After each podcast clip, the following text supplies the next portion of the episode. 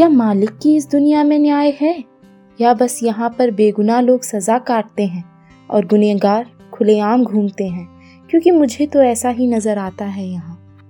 पहली नज़र पर देखने में ऐसा ही लगता है।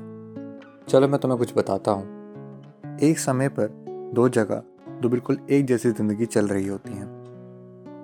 दो जान तो जी बिल्कुल नहीं रही हैं। शायद ज़िंदगी के तजुर्बे ज़्यादा ही कड़वे हैं। तो जीवन की मिठास को खा गए हैं। लेकिन अब पहली जान ठान चुकी है कि अब वो अपनी अच्छाई छोड़ देगी और बुरी दुनिया को बुराई से जीतेगी।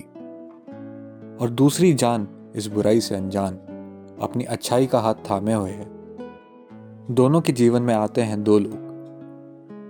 पहली जान की ज़िंदगी में आता है वो इंसान जो खाने में रखी हुई आधी रोटी को भी पूर्ण आहार मान के खाता है और उस आधी रोटी में ही संतुष्ट हो जाता है। और दूसरी जान को मिलता है वो जो अपने पूर्ण आहार के बाद भी दूसरे के हक की आधी रोटी बस इसलिए चाहता है कि उसके प्लेट में बची दाल खत्म हो सके। अब दोनों जाने, फिर इम्तिहान में थी।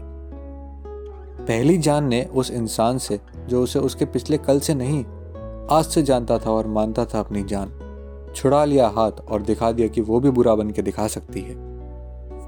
और दूसरी तरफ़ वो जान, उस इंसान, जो उसे सिर्फ़ इस्तेमाल करने के लिए उसके पास आया था उसकी ज़रूरतों को पूरा कर रही थी। बावजूद इसके ठुकरा दी जाती है। उस इंसान की तरफ़ से क्योंकि अब उसके हिसाब से वो इस्तेमाल करने लायक नहीं बची थी। और इस तरह पहली जान बुरा करके खुश है और दूसरी जान अच्छा करके दुख में।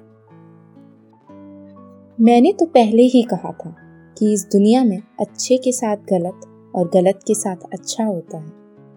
कहानी अभी खत्म नहीं हुई है। अब वक्त बदलते हैं। किरदारों की जगह बदलती है।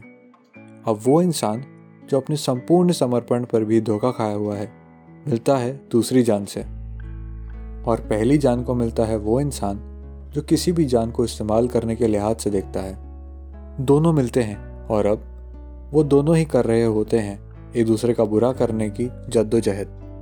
और आखिरकार दोनों को मिलती है बुराई। इस दुनिया की न्याय प्रणाली इतनी सरल नहीं है। कि अच्छे को हर दिन अच्छा मिलेगा और बुरे को हर दिन बुरा।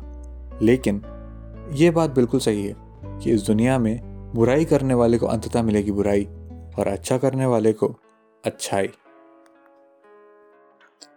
तुम और तुम्हारी कहानियाँ मुझे हमेशा चुप कर देती हैं।